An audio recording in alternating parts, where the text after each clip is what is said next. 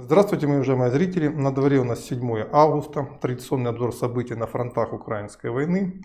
Начнем его также традиционно с севера. Это Купинское, Сватовское, Кременное направление. Здесь наши войска под Купинском постепенно отодвигают позиции противника северо-востока города ну, на окраины, постепенно выдавливают, берут опорники один за другим. За выходные было взято около 10 опорных пунктов в этом направлении.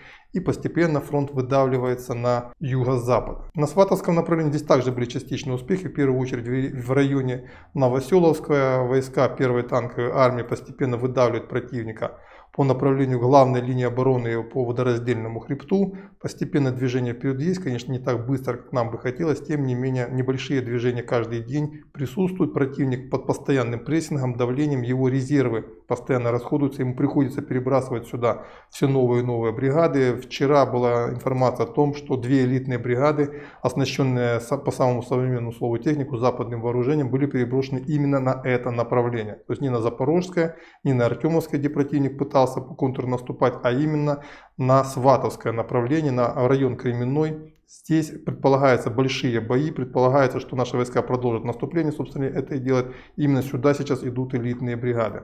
Есть небольшие продвижения так называемом кременном лесничестве, ну и также идут бои очень ожесточенные на Артемовском направлении, южнее Противник пока пытался за выходные продвинуться в районе Курдюмовки. Наши войска контратаковали и тоже взяли один опорный пункт в районе Клещеевки. Здесь пока такая велотекущая борьба идет с инициативой ну, в большую сторону, наверное, в нашу, потому что на выходных наши ребята пытались атаковать и Ивановское, то есть на более широком фронте. Но это, скорее всего, временное явление, потому что по данным разведки противник заканчивает перегруппировку.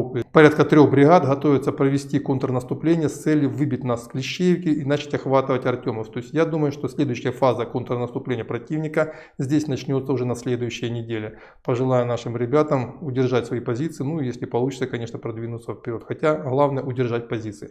Южнее Авдеевское направление. Вчера наши войска немного смогли продвинуться как на севере, так и на юго-западе. Взяли по одному опорному пункту. Небольшие такие прыжками наступления идут. Пока для противника, конечно, не чрезвычайно это опасно, но здесь ширина коридора, которая остается для противника, она уже критически мала, поэтому каждое такое продвижение для него может стать критическим. Ну, пока вот те продвижения, которые были критическими, не являются, тем не менее, каждое такое движение, оно приближает освобождение Авдеевки.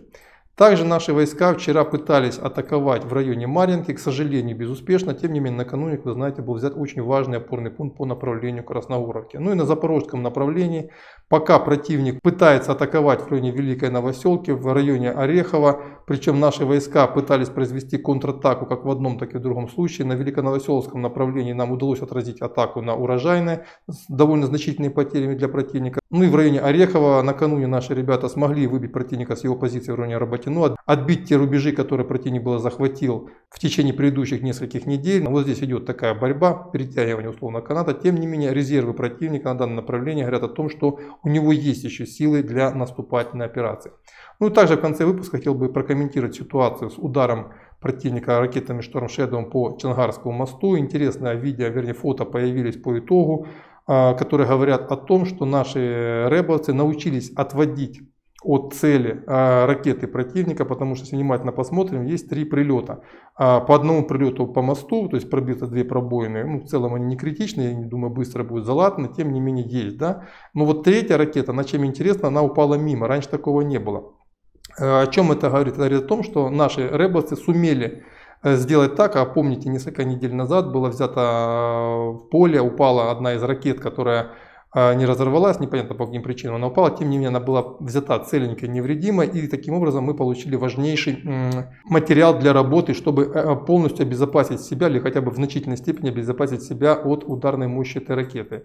И судя по тому, что я увидел по этой картинке, эти результаты уже есть, более того, они применены на практике, часть ракет отклоняется от цели, соответственно в данной ситуации она не причиняет никакого вреда, а это значит равно сбита. И также очень важно, что обычно ракеты применяются парными, то есть если даже было применено 4 ракеты, хотя Минобороны говорит о 12 ракетах, но в любом случае как минимум одна ракета была сбита. Если сбито 9, еще лучше, ну в любом случае это говорит о том, эта фотография, что мы наконец-то научились сбивать эти ракеты, а еще, если не сбиваем, то частично отвести их от цели. То есть из тех ракет, которые были выпущены, ну не знаю, сколько там было, 4, 6, 8, 10, 12, неважно какая цифра, да, часть ракет была сбита, часть ракет была отведена рэбом, ну и, к сожалению, две ракеты из этого числа достигли цели. В любом случае, это очень хороший результат. Вот это примерно то, что я хотел сказать в данном выпуске. На этом у меня по этой теме на пока все. До свидания и до завтра.